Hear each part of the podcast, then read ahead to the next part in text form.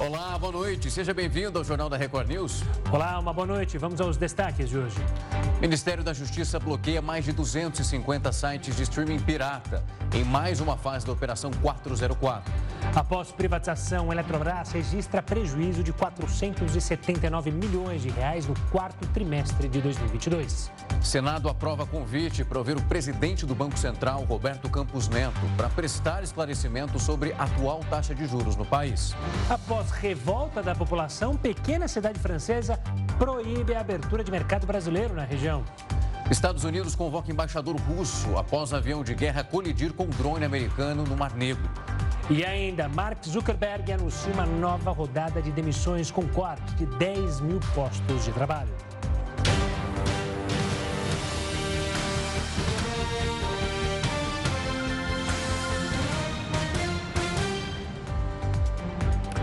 O presidente Luiz Inácio Lula da Silva pediu para que prefeitos concedam terrenos para a construção de moradias populares.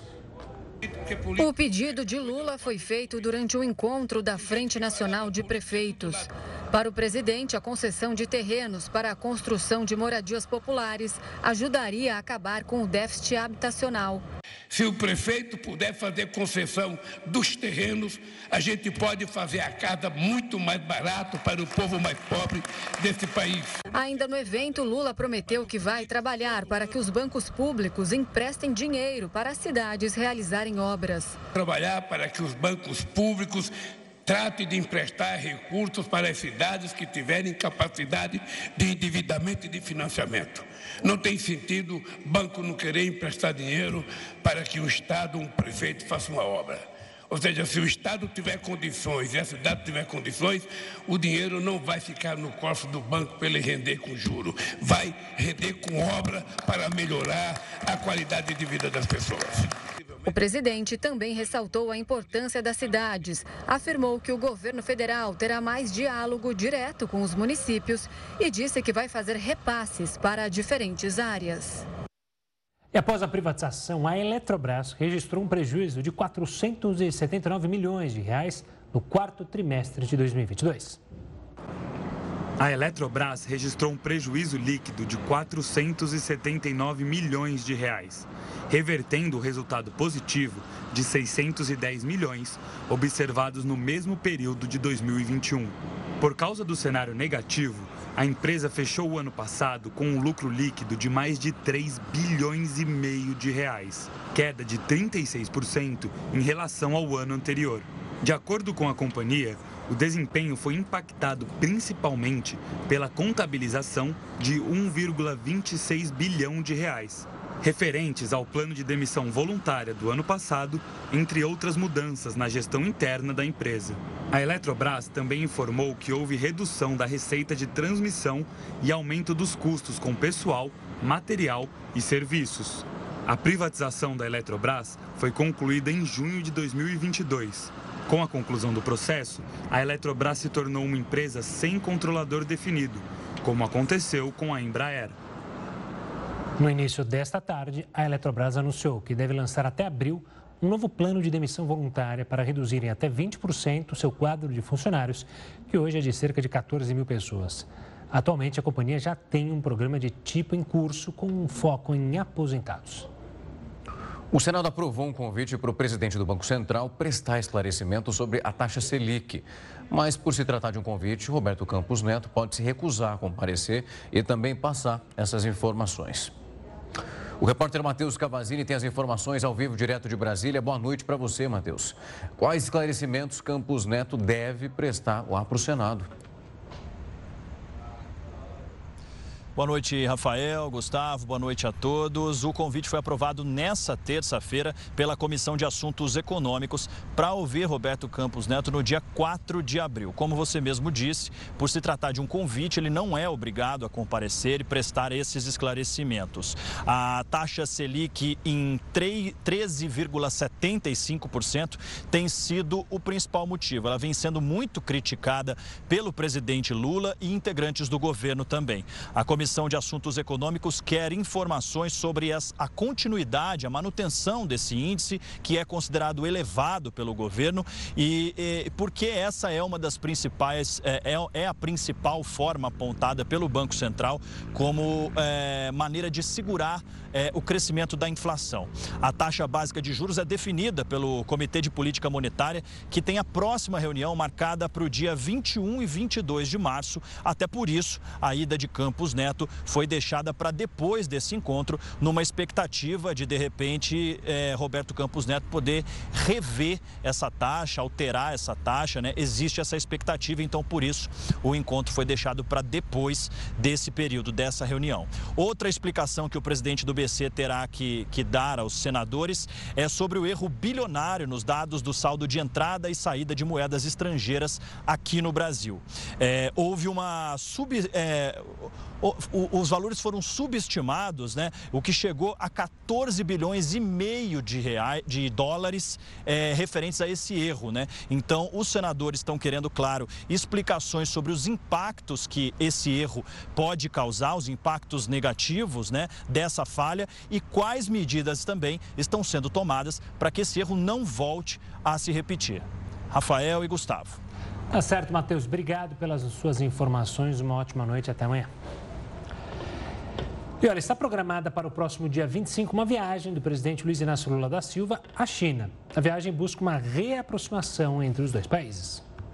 Entre os assuntos que devem ser tratados durante os quatro dias estão a invasão russa à Ucrânia, saúde, meio ambiente, indústria e a reforma de fóruns multilaterais. A comitiva brasileira deve contar com parlamentares, ministros, empresários de vários segmentos e a ex-presidente Dilma Rousseff, que é cotada para assumir o novo Banco de Desenvolvimento, já que o atual presidente Marcos Troejo anunciou que deve deixar o cargo até o dia vinte e quatro de março. A ministra de Ciência, Tecnologia e Inovação, Luciana Santos, deve tratar da parceria aeroespacial com o país asiático, cujo interesse também é lançar mais um satélite. A ideia do governo brasileiro é atrair novos investimentos com foco nos setores industrial, agronegócio, transição energética e segurança alimentar. E a volta da exigência do visto de alguns países para a entrada no Brasil preocupa agora o setor de turismo, que vai sentir possivelmente o impacto. O Ministério das Relações Exteriores quer que o Brasil não conceda isenção unilateral de vistos de visita, em respeito ao princípio de reciprocidade. O governo Lula avaliou que esse impacto da retomada deve ser pequeno e usou também como evidência os dados de fluxo de entrada a partir de dois mil e dezenove. Mas o presidente da Associação Brasileira da Indústria de Hotéis, Manuel Linhares, argumenta que não é razoável basear essa decisão nos dados de dois mil e vinte, dois mil e vinte e um e dois mil e vinte e dois, levando em consideração a pandemia. Sobre a volta da exigência do visto de turista para os cidadãos dos Estados Unidos, Canadá, Japão e Austrália e o impacto que essa exigência pode causar no turismo nacional, a gente conversa agora com o vice-presidente da Associação Brasileira das Operadoras de Turismo, Fabiano Camargo. Boa noite, Fabiano. Obrigado pela participação aqui conosco. É, de fato, é primordial que essa medida fosse derrubada, já que ela já foi tomada para o governo, para o turismo. Afeta de, demais mesmo na visão de vocês? Bom, boa noite. Uh, realmente, a decisão é uma decisão, ao nosso ver, equivocada. Vai afetar muito toda a cadeia do turismo, e quando nós falamos do turismo, temos que lembrar que nós, nós não estamos só falando das empresas, dos hoteleiros, nós estamos falando dos restaurantes, dos taxistas, até do comércio informal, como vocês estão colocando agora do Rio de Janeiro, de pessoas que fazem vendas em praia e em pontos turísticos. Então, a cadeia é muito maior do que simplesmente as empresas que estão recebendo. E no momento que o câmbio está muito favorável para o Brasil, né? Nós estamos com o dólar alto, com o euro alto, então seria um momento é, ideal para atrair mais turistas e não para criarmos barreiras. Fabiano, boa noite da minha parte. E faz sentido algum a gente começar a analisar esses dados a partir de dois mil e dezenove, como a gente acabou de descrever? Os anos seguintes foram anos pandêmicos, ainda estamos dentro desse estágio, mas um momento, digamos, que de menos sofrimento em relação àquilo que já passamos. Poderia ser, digamos, que ter um escopo maior em relação aos dados para chegar nessa decisão? Olha, poderíamos ter um escopo maior, acredito que seria muito importante darmos mais um ou dois anos para isso, mas se nós colocarmos eh, alguns dados concretos, durante a pandemia, onde o visto para esses quatro países foram, eh, foi retirado por um período curto, nós tivemos um incremento de cinquenta e cinco por cento das visitas. E se nós colocarmos só agora em dois mil e vinte e três, quando nós estamos vendo que a, a pandemia já está é, terminando, que as viagens já estão voltando a, ma, a, um, a um patamar maior, nós tivemos aqui, eu estou lendo os dados, oitocentos e sessenta e oito mil turistas entrando no Brasil em janeiro de dois mil e vinte e três, um número treze por cento superior a dois mil e dezenove e dois mil e vinte, e isso muito pelos turistas é, que hoje vão ter os vistos. Mas, Fabiano, uma questão, é, ainda assim é muito pouco, se a gente olhar para o território brasileiro, para o tamanho do país, essa entrada com visto ou sem visto. O problema do turismo não está muito mais estrutural, ou seja, a gente não saber vender o país, não incentivar justamente, principalmente americanos, australianos, japoneses. O Brasil não é visto como um cenário exótico, ao invés de ser um cenário, por exemplo, como aqui os nossos vizinhos, a Argentina, que recebem muito mais turistas que nós, por já ter um conhecimento com o turismo, saber vender melhor o país? Olha, é, isso realmente é, implica, se nós tivermos no governo passado Uh, a Embratur, que hoje é presidida pelo Freixo, aliás, uh, parabenizá-lo, porque a equipe da Embratur realmente está muito bem feita nesse novo mandato, mas o governo federal acabou de colocar uma bola de ferro no pé da Embratur, que teria tudo para fazer uma promoção muito mais assídua do nosso mercado com essa facilitação dos vistos. Vou dar um exemplo da Colômbia, que é um país muito pequeno, que o ano passado teve quatro vírgula seis bilhões, eh, de, eh, desculpa, milhões de turistas. E o Brasil só teve três vírgula seis milhões.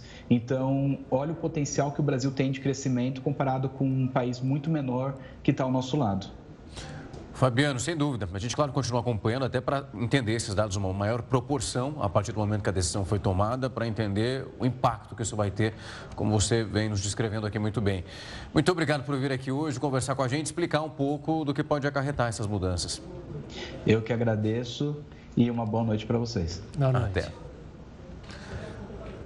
E a conta de luz deve pesar mais no bolso de alguns brasileiros. Quem mora no Rio de Janeiro, por exemplo, está sendo atendido agora pela distribuidora, já sempre foi distribuído, melhor dizendo, pela empresa Light, que vai ter um reajuste médio de sete por cento nessa tarifa já a partir de amanhã. A mudança foi aprovada pela ANEEL nessa terça-feira. O repórter Marcos Marinho tem os detalhes agora para a gente. Boa noite para você, Marcos. Quantas pessoas devem receber agora esse reajuste? Oi, Gustavo. Oi, Rafael. Boa noite para vocês e para todos que nos acompanham aqui na Record News.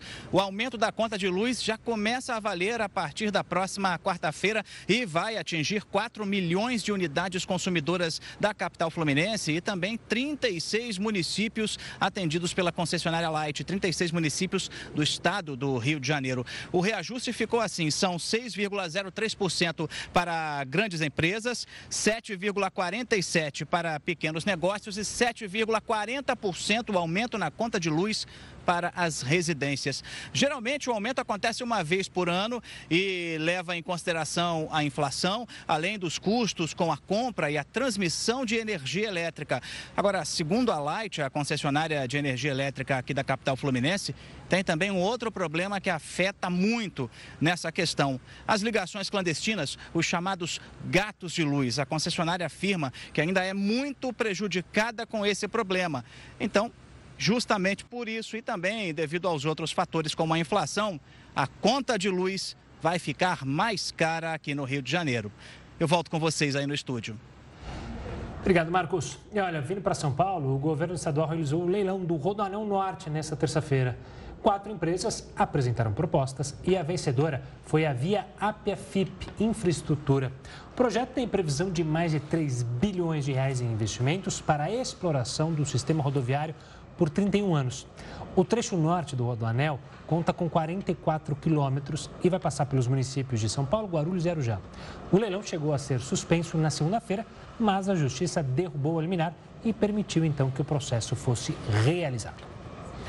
A gente falou de viagem, né? Agora há pouco, essa chegada aqui no país. E de acordo com o ministro de Portos e Aeroportos, Márcio França, o governo deveria implementar já um programa para vender as passagens aéreas por duzentos reais. Esse benefício, ele seria destinado a aposentados e também os funcionários públicos e os estudantes, que recebem até seis mil e oitocentos reais.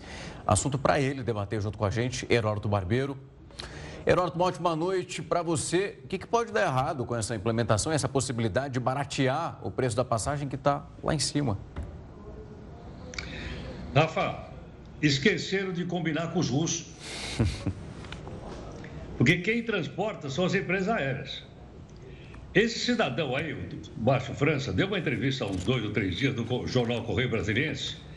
E ele falou que ia ter passagem a duzentos reais para as pessoas idosas, que, que ganhasse até seis mil e oitocentos reais. Hoje à tarde, até no programa da tarde, uh, o, o, o Gustavo estava até fazendo cálculo. Ele não pode, mas eu posso fazer cálculo. Até falei, vou comprar uma passagem de avião para Mogi das Cruzes com duzentos reais. Bom, ele falou que isso aí seria possível, que os, os aposentados teriam direito, aposentados, funcionário público, estudante, etc, etcétera, principalmente no período de baixa. Aí as empresas aéreas tomaram um susto, correram lá no governo, e o Márcio França tomou uma carcada hoje do presidente Lula. Uma carcada, não disse o nome dele, mas disse o seguinte, que não tem, não tem pauta de ministro, tem pauta de governo, e o chefe de governo é ele. Então, se tiver alguém que anunciar alguma coisa, é ele, não é o ministro. Então, por esse motivo, eh, queria dizer o seguinte, aqueles que de manhã sonhavam em pegar um aviãozinho desse por duzentos reais, não vão poder pegar mais porque a pauta não vai em frente, né? Ele provavelmente bolou esse plano, baseado principalmente no princípio que já existe, que é aquele, por exemplo, dos ônibus intermunicipais. Nos ônibus intermunicipais tem, tem dois lugares que são reservados para aposentado. Ainda assim, o aposentado tem que ganhar dois salários, até dois salários mínimos, e tem que fazer uma, uma, uma, uma compra antecipada. Mas se tiver mais de dois aposentados no ônibus, os demais pagam metade da passagem, mas vai ter que pagar. Só dois não pagam. E, provavelmente inspirado nisso, ele partiu para cima dos aeroportos e, consequentemente, deu essa carcada. Então, o que diz o presidente Lula? Que daqui para frente os ministros têm que se entender com o chefe da Casa Civil, que é uma espécie assim de um, vamos dizer, de um primeiro-ministro do governo. Tem que passar pela casa, antes de chamar os jornalistas e falar coisas como essa. Mas, polêmico por polêmica, ele não parou por aí. Ele aprendeu a entender, não disse diretamente, mas deu a entender, eu vi aqui a reportagem, de que poderia voltar atrás na privatização do aeroporto de Congonhas, que está privatizado. E aí o repórter perguntou, mas e o, e, e o Porto de Santos? O Porto de Santos disse que não vai ser privatizado, ainda que o governador de São Paulo tenha tentado, tenha insistido para ver se ocorre essa privatização. Então, se, o senhor Márcio França, que está aí, ó, ele ganhou esse ministério porque ele fez uma troca, ele era candidato a governador de São Paulo, abriu mão para o Haddad, saiu candidato a senador, perdeu, e como compensação, ele recebeu esse ministério dos portos e aeroportos. E vai ver que ele se entusiasmou no cargo agora, então o presidente disse em outras palavras, assim, olha, meu amigo, quem manda aqui sou eu. Na verdade, então, a citação do Garrincha tinha que ser, faltou combinar com o chefe, né? Que é o chefe do governo, o presidente Lula, faltou combinar com ele antes de sair esse anúncio. Até porque essa coisa de querer baratear preço para determinadas partes da população, não dá certo, né? O bom é a competitividade, né? A gente ou, ouve muito falar sobre passagem aérea mais barata, já teve um, é um assunto de, de inúmeras vezes aqui no nosso jornal. Vamos baixar, tirar o, a bagagem porque isso vai baratear, não sei o que para baratear. O que barateia é ter competitividade, é ter empresas de baixo custo como tem na Europa, que várias vezes as pessoas podem viajar por dez euros, conseguem viajar. Tudo bem que a Europa é outra situação, mas é isso. Tendo mais companhia aérea, mais chance de ter competitividade, né, Heródoto? Não é o governo que ele dá uma canetada. Não, claro. E uma coisa, acho que o nosso bom senso sabe que é o seguinte, alguém vai ter que pagar. É. É. Pegar o caso do ônibus, vai que já está, dois, uh, dois assentos são grátis, pra... alguém paga. Porque o custo da viagem do ônibus, em vez de ser dividido entre quarenta e duas pessoas, é dividido entre quarenta. Mas alguém paga, né? Alguém, não sei quem é que falou que não tem almoço grátis, e acho que também não tem passagem grátis. Não, nada grátis. Nada como, grátis. Como diria o outro, Barato, só o marido da barata. Enfim, aí, então vamos viajar em pensamento, que isso sim é de graça e a gente pode sonhar. Vamos sonhar, vamos sonhar. É, pegar, é. Que tal pegar um tapete voador? Olá. Mas em conta. E visitar as Arábias. Mais em conta. Até Heródoto. Até Heródoto. Até amanhã, companheiros. Até amanhã. Tchau, tchau. E olha, após uma revolta, uma cidade da França impediu a instalação de um supermercado brasileiro. Pois é, o grupo Carrefour desistiu de abrir uma unidade do Atacadão na cidade de Sevran, na região metropolitana da capital francesa, Paris. Gostou dessa, Rafael? Nossa, eu gostei. Foi... A população local se mobilizou para impedir a abertura do mercado, que seria o primeiro atacarejo do país, é tão comum aqui no nosso país. A previsão era que a inauguração acontecesse ainda neste primeiro semestre de dois mil e vinte e três. O prefeito da cidade também se opôs ao projeto, com o argumento de que a abertura do mercado ameaçaria o emprego, o comércio local e o tráfego rodoviário nas imediações. Nada de atacarejo na França. Voltando aqui para o Brasil, a Embraer desenvolveu um carro voador e que deve estar disponível já em dois mil e vinte e seis, está chegando. A Eve Air Mobility, subsidiária da Embraer, apresentou esse carro voador chamado de Evtol. É uma aeronave elétrica que vai ter uma autonomia de cem quilômetros e, segundo a empresa, se uma viagem de carro dura hoje aproximadamente setenta minutos, com esse novo modelo cem por cento elétrico, o tempo é de quinze minutos. Esse carro comporta quatro passageiros, mais o piloto nessa parte da frente. Cada aeronave com um pacote básico de serviços deve sair por cerca de três milhões de dólares. É desanimador o preço também. É desanimador também é pensar, se já está cheio de barbeiro nas suas avenidas, imagine no céu tanto de barbeiragem. É, a batida ali é outro nível. É, né? Outra pegada. A operação contra a pirataria digital prende onze pessoas e derruba cerca de duzentas e cinquenta plataformas de streaming ilegais. É o que a gente fala já já aqui no Jornal da Record News. O Jornal da Record News está de volta para falar que uma operação contra a pirataria digital prendeu onze pessoas e bloqueou cerca de duzentas e cinquenta plataformas de streamings ilegais. A operação contra a pirataria digital foi coordenada pelo Ministério da Justiça e Segurança Pública e envolveu as polícias civis de oito estados do Brasil. As prisões ocorreram nos estados de São Paulo, Minas Gerais, Paraná e Bahia. De acordo com o Ministério da Justiça, além das prisões, foram realizados nesta nova fase o bloqueio de cento e noventa e nove sites e sessenta e três aplicativos utilizados para transmitir e compartilhar filmes, séries e músicas de forma ilegal. Os agentes encontraram centenas de aparelhos usados para receber o sinal ilegal, os chamados T V Box. Essa foi a quinta fase da Operação quatrocentos e quatro, que combate crimes de violação de direitos autorais e lavagem de dinheiro. A iniciativa começou em dois mil e dezenove e conta também com a cooperação dos Estados Unidos, Reino Unido e Peru. Segundo a Justiça, desde então foram bloqueados quase dois mil sites e setecentos e oitenta e três aplicativos em quatro países, utilizados para compartilhamento ou transmissão de pirataria. Sobre essa ação contra a pirataria, a gente conversa agora com o doutor Alessandro Barreto. Ele integra a Secretaria de Segurança Pública do Ministério da Justiça e coordenou essa operação. Doutor, uma boa noite, obrigado pela participação aqui conosco. Como a gente viu na reportagem, o que me chamou a atenção foi justamente a colaboração com outros países. Isso é um dificultador de conseguir bloquear esses sites? Alguns sites estão hospedados em outros países, isso dificulta a ação policial? É... Primeiramente, boa noite, Gustavo, Rafael e a todos que nos acompanham. Bom, é, a, esta ação foi coordenada hoje pela Secretaria Nacional de Segurança Pública, juntamente com as polícias judiciárias. Ela visou remover conteúdos ilegais, aplicativos, sites, e é, houve a participação de dois países, o Peru e o, é, o Reino Unido. O que nós verificamos aí? Essas investigações, elas correram independentes, cada, cada país fez o seu, e é, a questão de remover o conteúdo independe do país. O que é que nós utilizamos? Foi encaminhada a ordem judicial para as empresas de telefonia e para as empresas de backbones no, no país. Assim, a, a estrutura da internet no Brasil não é tão simples, mas essas ordens estão sendo cumpridas e os conteúdos que eventualmente estavam violando direito autoral vão ser retirados. E eu acrescento até um pouco, aqueles que voltarem a subir, a ordem judicial ela é, abrange um bloqueio dinâmico, então ela, o conteúdo vai ser derrubado novamente. Doutor, boa noite da minha parte. Quando a gente olha os anos anteriores, onde também outras operações elas foram realizadas com esse objetivo, que vão desde o sul do país até a região norte e também nordeste, o que chama muita atenção é o valor em que essas pessoas conseguem, pelo menos, arrecadar no prazo de quase um ano.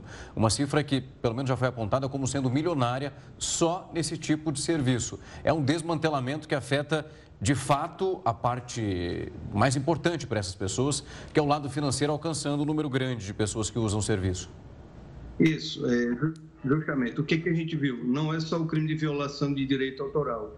As polícias judiciárias, durante as investigações, elas é, vão comprovar que há também associação criminosa e, principalmente, lavagem de dinheiro. Então, tem algumas, é, algumas pessoas que foram presas hoje e o material foi apreendido, que realmente lucravam, de um lucro é, bem considerável. Então, essas informações elas estão sendo coletadas.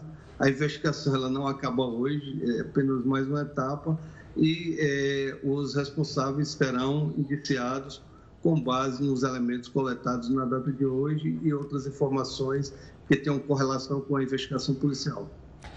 Doutor, como mencionou, me corrija se eu estiver errado, é a quinta fase da operação. É quase que um, um trabalho de gato e rato, tamanha a dificuldade de chegar a essas pessoas pela facilidade tecnológica que hoje se existe em conseguir criar um site, em conseguir ter tecnologia para é, reproduzir um novo site, como você mencionou. Se eles conseguir, cons, é, continuarem a insistir em abrir o site, o site vai ser derrubado. Mas vai ser isso? É uma questão de gato e rato?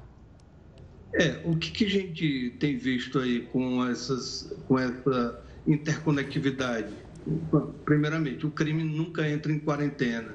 Tem pandemia, a gente se isola, o crime nunca entra em quarentena. Então, ele sempre está é, se inovando, é, tentando buscar as alternativas para fugir da aplicação da lei penal. O que, que as polícias civis do país têm feito em cooperação com as associações de proteção da propriedade intelectual? Encontrado novos mecanismos para tornar mais eficaz a persecução penal e, principalmente, dar efetividade às decisões da justiça brasileira, para não ficar, como você falou, uma, é, uma, uma corrida de gato e rato, e sim um, um trabalho direcionado, bem feito, bem executado pelas polícias judiciárias, em cooperação com os países, em cooperação com as agências de aplicação da lei penal de outros países e associações de proteção da propriedade intelectual.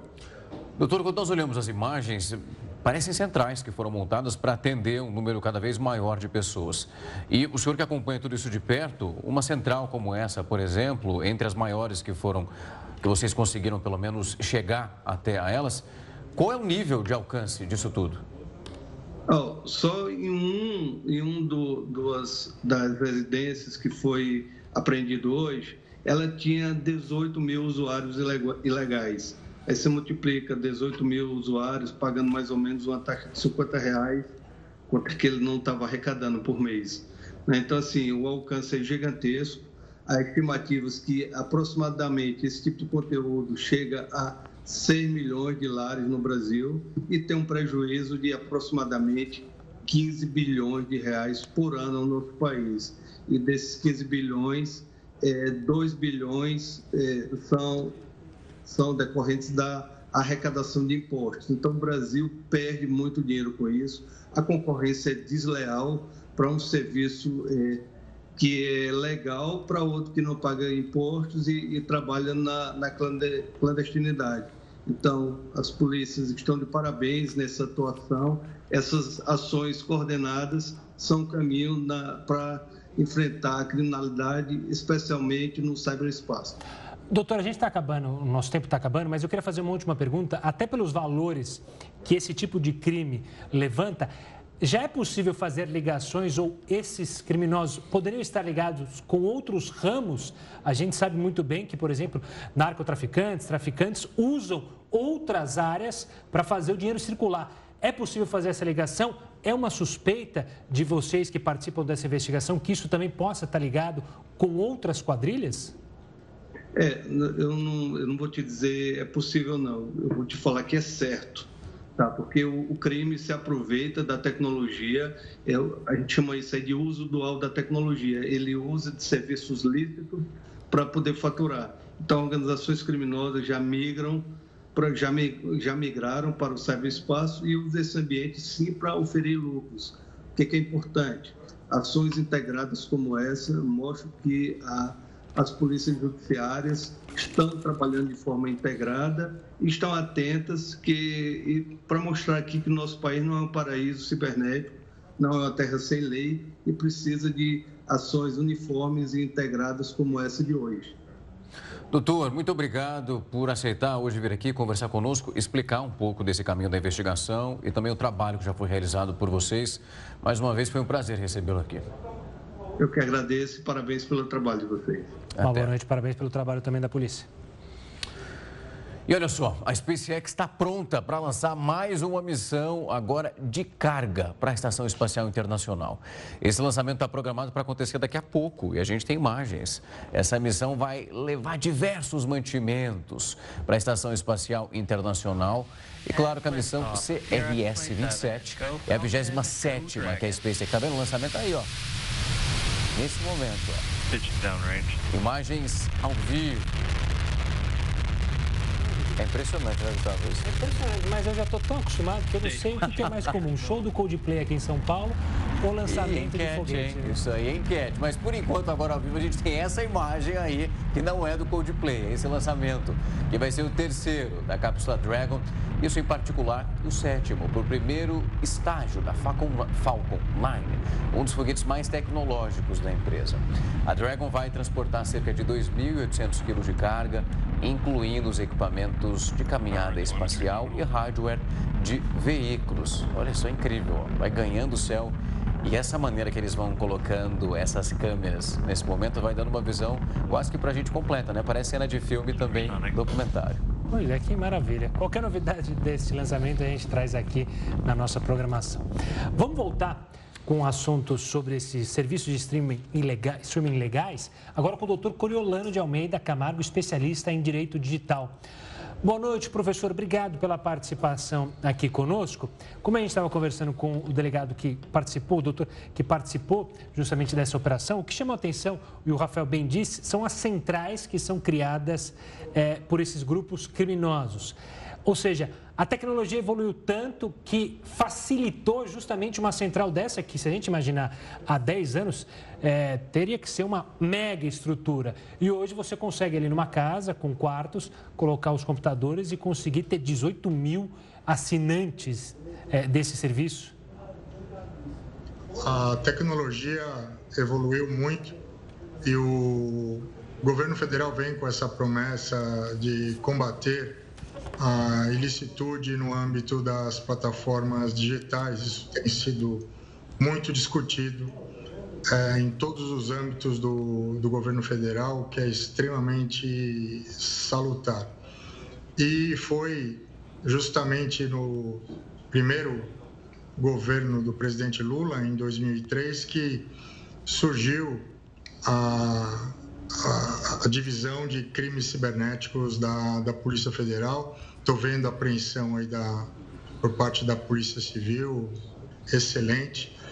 Uh, os conteúdos, esse mercado ilícito de streaming movimenta bilhões no mundo todo e financia diversos grupos armados, financia o crime organizado em geral. Professor, boa noite. Da minha parte, eu queria ver uma outra ponta dessa linha que a gente está aqui tecendo para entender todo esse processo, que é justamente quem usa esse serviço de maneira ilegal. Nós falamos de quem fornece essas centrais que são montadas. Qual a penalidade a partir do momento que esse sistema é descoberto e também essa teia vai ficando muito mais à mostra? É extremamente atrativo. É, veja, eu recebi outro dia um, um link e uma oferta de uma empresa que oferecia todos os canais de streaming de vídeos completamente, quase que gratuitos, né, por um valor é, é, irrisório. Isso tudo fomenta a pirataria, é, a quebra dos direitos ah, autorais, e são células que trabalham de forma eh, organizada. Eh, eles, pela internet, eles conversam entre eles numa linguagem de sinais e símbolos que só eles, muitas vezes, eh, conhecem. Esse tipo de operação envolve também a divisão de forense computacional, que tem que coletar, armazenar eh, e disponibilizar essas provas em juízo com total eh, robustez para que elas não sejam ilícitas. Existe no Brasil, infelizmente, eh, um, pessoas que buscam esse tipo de serviço e muitas vezes são enganadas. Elas acham que estão comprando, de certa forma, uma assinatura eh, de um streaming pelas vias legais. Doutor, ainda nessa área, porque se eu for comprar um celular que é ilícito, é uma receptação, né? Ou seja, eu estou comprando, eu estou sendo cúmplice desse crime. Por mais que eu não saiba, você pode suspeitar quando o celular de última geração vem e te oferece. Eu queria saber, no direito existe é, crime para quem é usuário, para quem assina isso? E depois, é, é, é, não, a pergunta é essa mesmo, era se há o crime de receptação na questão digital e também o risco sobre os nossos dados estarem na mão de criminosos. Se eles estão vendendo justamente esse streaming, eu corro o risco de, vai saber o que eles vão fazer com meus dados, né? Sem dúvida, se ficar comprovado, né? Tem aquela teoria nos tribunais, né? Do, do homem médio, né? Que ele tem que ter a noção justamente de que ele está adquirindo um produto por um preço extremamente reduzido. Sem dúvida, ele pode ser é, cúmplice, né, dessa, dessa teia é, criminosa, contribuindo para essa movimentação financeira ilícita, abastecendo os mercados é, ilícitos. Ocorre que é difícil, muitas vezes, de você é, localizar essas, essas pessoas. O que se precisa localizar são os distribuidores, que são é, pequenas e micro células de pessoas que criam o marketing digital para a venda desse, desse, desses produtos. Isso existe também. Professor, foi um prazer recebê-lo aqui para nos explicar um pouco desse outro panorama. Falamos da investigação, como esse processo foi encaminhado e, claro, que as penalidades e também o que pode ser feito no rigor da lei em relação a tudo que foi exibido hoje aqui durante o jornal e as pessoas que foram detidas agora para responder também todo o processo. Muito obrigado. Obrigado. Até. Ótima noite.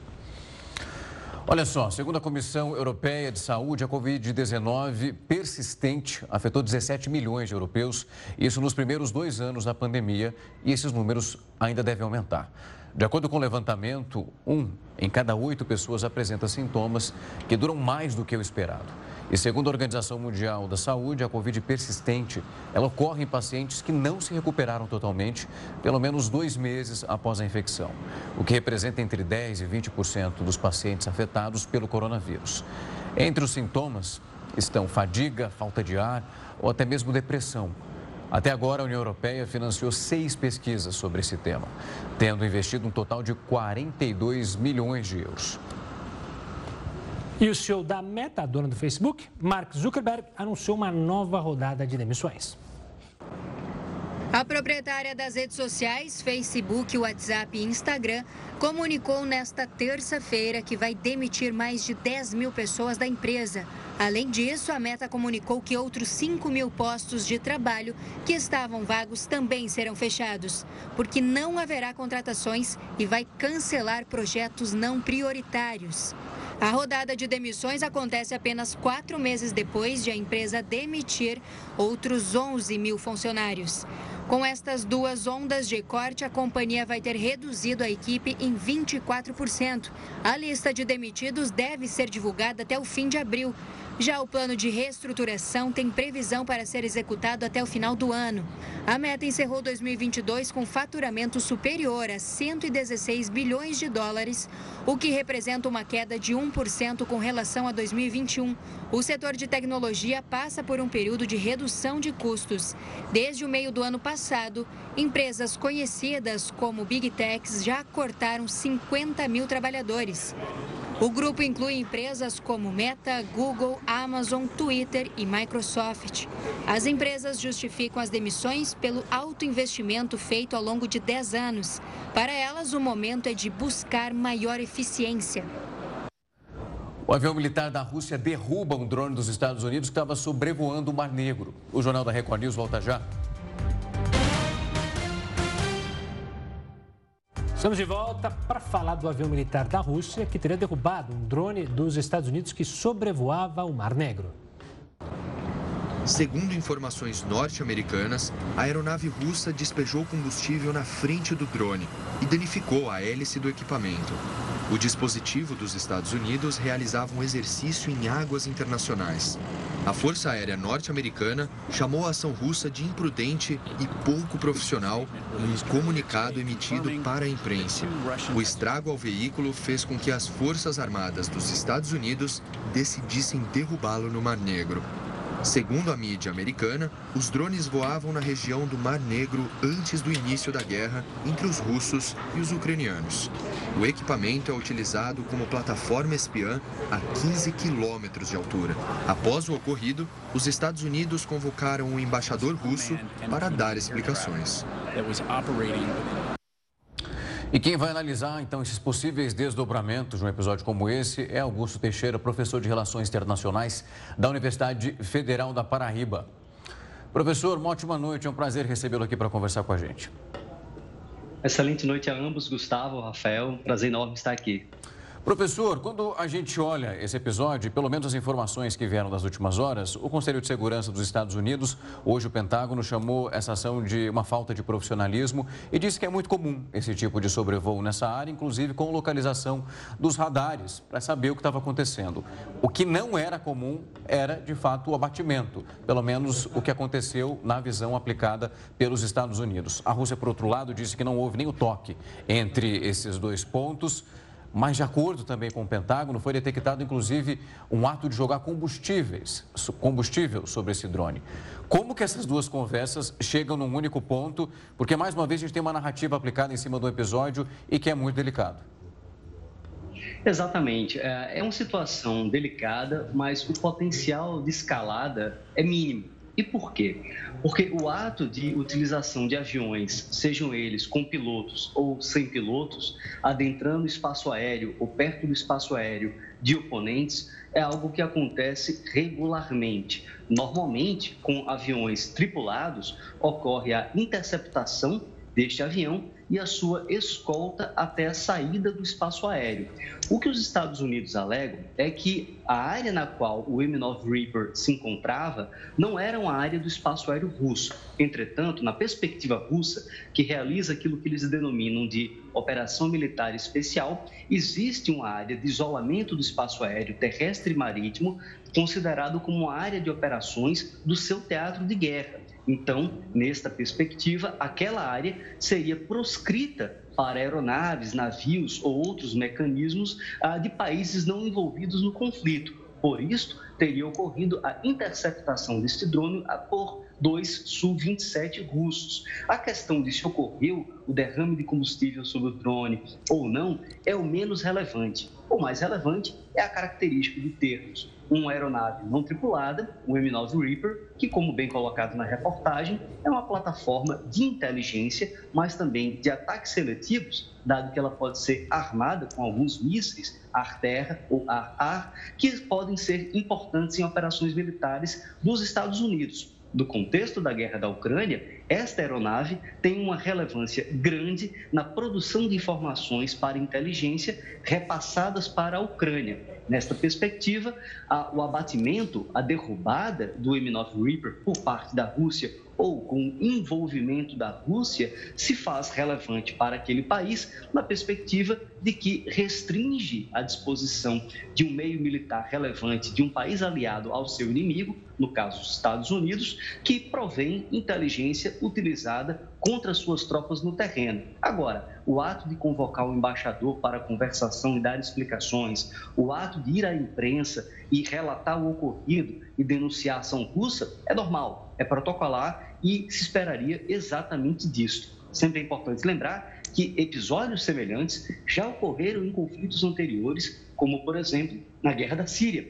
quando a Turquia abateu aeronave pilotada russa sem grandes escaladas de um conflito para além do nível diplomático, por exemplo.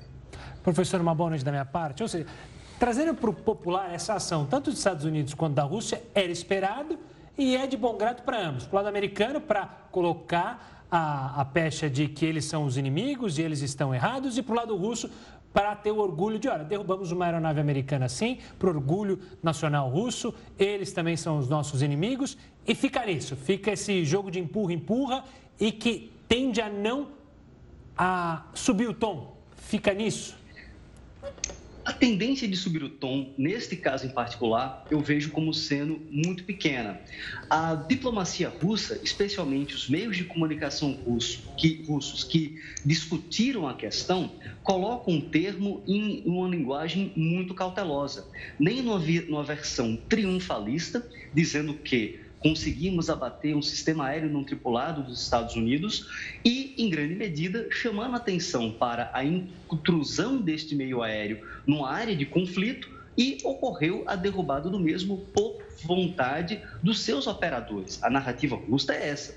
Já a narrativa americana é no sentido de os russos estão empregando a força fora do contexto da guerra em seu ambiente geográfico delimitado, tal como empregando a violência contra belonaves ou aeronaves em águas internacionais ou em espaço aéreo internacional. Na perspectiva dos Estados Unidos, a Rússia estaria violando o direito internacional, especialmente através do uso da força em espaço aéreo internacional, algo que a Rússia discorda ao afirmar que não derrubou o drone. Então, a linguagem diplomata, diplomática russa não é triunfalista, é no sentido de ocorreu a entrada do drone em uma área próxima ao teatro de operações e ao território russo, em particular, e ocorreu, obviamente, o acompanhamento deste veículo que sucumbiu, caiu e é, ocorreu a sua colisão com o mar. Professor, hoje a Al Jazeera trouxe uma apuração dizendo que, além de todas as declarações que foram dadas até o momento por parte dos Estados Unidos, seria divulgado um documento dizendo que havia um certo um nível aumentado, vamos definir dessa forma, em relação a essas ações que foram consideradas não intencionais. E quando a gente fala da publicação de um documento como esse, também é mais um fato protocolar, mas digamos que sem aumentar essa tensão. É um protocolo já esperado. Veja, é importante considerar que a guerra da Ucrânia, ela é, na verdade, uma guerra na Ucrânia, na perspectiva de que a Ucrânia, ela luta, trava uma guerra pela sobrevivência, mas é também uma guerra por procuração. Por que nós podemos afirmar isso? Porque a Ucrânia combate com sistemas de armas, armas leves e grandes sistemas de armas, que são trazidos de países ocidentais, em grande medida, Estados Unidos e Europa, tal como ela tem e usa a inteligência coletada por sistemas satelitais, inteligência eletrônica, entre outros aspectos, providos dos Estados Unidos, que permite com que a Ucrânia eleve o seu potencial combatente. Ou seja, os Estados Unidos, Reino Unido, por exemplo, são países que estão intimamente ligados à dinâmica do conflito e à sua sustentação no que tange ao apoio à Ucrânia. É por isso que a fala diplomática dos Estados Unidos, tal como do seu Departamento de Defesa, em relação à atuação da Rússia, é uma fala engajada no contexto de uma guerra em que eles são atores interessados em um dos lados do conflito. Nesta perspectiva, a atuação dos Estados Unidos, ela é compreensível na perspectiva de chamar a atenção para a destruição de um meio aéreo caríssimo que eles têm naquela área, segundo os Estados Unidos, fora da zona do conflito, que estaria fazendo um processo de treinamento em águas internacionais. O problema é que o Mar Negro, que desde o contexto do início da guerra da Ucrânia é um mar relativamente fechado, em particular pelo bloqueio realizado pela Marinha Russa, que obviamente o soma com uma tentativa de melhor cobertura do seu espaço aéreo, não apenas na região da Crimeia, mas também no Mar de Azov, e que obviamente tem uma zona de identificação aérea que transcende o seu espaço aéreo. Nessa perspectiva, a entrada dentro dessa área, ou macroárea, por parte de meios aéreos dos Estados Unidos que coletam inteligência e, obviamente, a repassam para a Ucrânia, é percebido pela Rússia como um ato hostil em apoio a um inimigo que trava combate consigo no campo de batalha.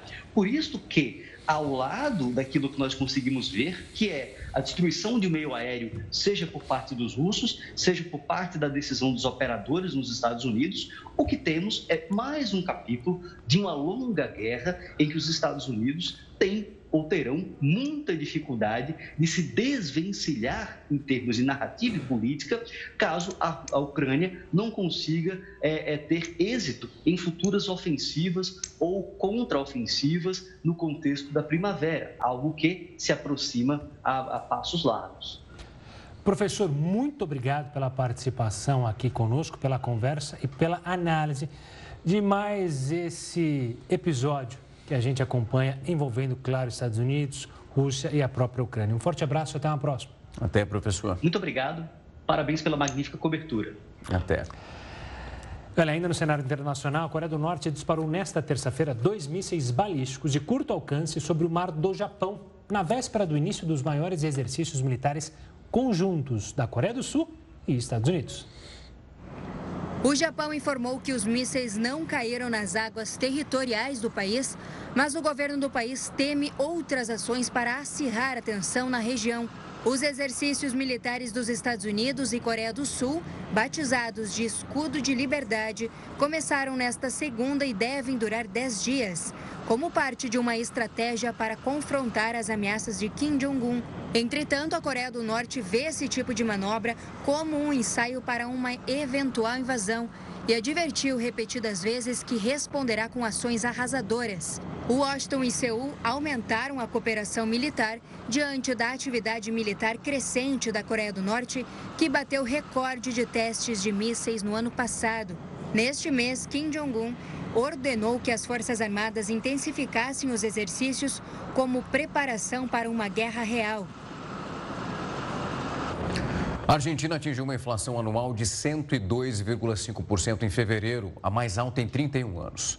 Esse índice de preço ao consumidor da Argentina, referente ao mês de fevereiro, registrou uma variação de seis vírgula seis por cento em relação ao mês anterior. Em doze meses, esse índice, que corresponde à inflação oficial do país, teve uma variação de cento e dois vírgula cinco por cento, acima da taxa anual mais alta registrada até então, em outubro de mil novecentos e noventa e um. Esse é o décimo terceiro mês seguido que a inflação oficial da Argentina tem uma alta. Nos dois primeiros meses do ano, esse índice acumula uma variação de pouco mais de treze por cento. Ingleses se preparam para a coroação do rei Charles terceiro, é o que a gente fala já já aqui no Jornal da Record News. E uma réplica da abadia de Westminster está sendo construída para a coroação dele. Rei Charles terceiro está chegando a hora. Essa construção está sendo feita dentro do Palácio de Buckingham, para que os membros da realeza possam ensaiar a cerimônia. Os ensaios com os membros começam ainda nesta semana, longe dos olhos do público. A cerimônia de coroação vai ser no dia seis de maio. Essa edição do Jornal da Record News vai ficando por aqui. Muito obrigado pela sua companhia. E você fica agora com a rainha do News das dez. Ela mesma, Renata Caetano. A gente volta amanhã. Tchau, tchau.